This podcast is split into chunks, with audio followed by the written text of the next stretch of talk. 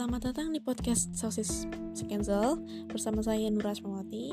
Kali ini saya akan menjawab pertanyaan dari berbagai macam uh, konsumen ya, karena masih pada banyak yang bingung juga apakah produk sosis cancel ini halal atau enggak.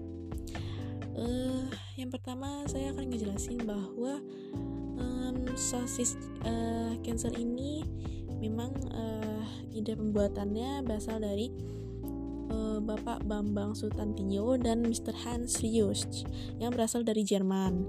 Nah, mereka memang menemukan banyak sosis di Jerman.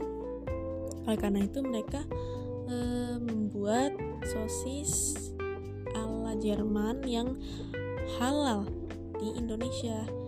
Karena Sosis cancel ini sudah bersertifikasi SNI halal mengacu pada SNI sosis daging 0138201995. Produk halal terdaftar di MUI nomor 000 10026961003 yang mana ini menjadi acuan um, produk sosis cancel adalah produk yang halal dan aman produksi bagi um, konsumen yang beragama muslim. Karena kami juga melihat bahwa di Indonesia ini mayoritas adalah uh, muslim. Jadi kami membuat standar umum yakni halal jadi aman dikonsumsi.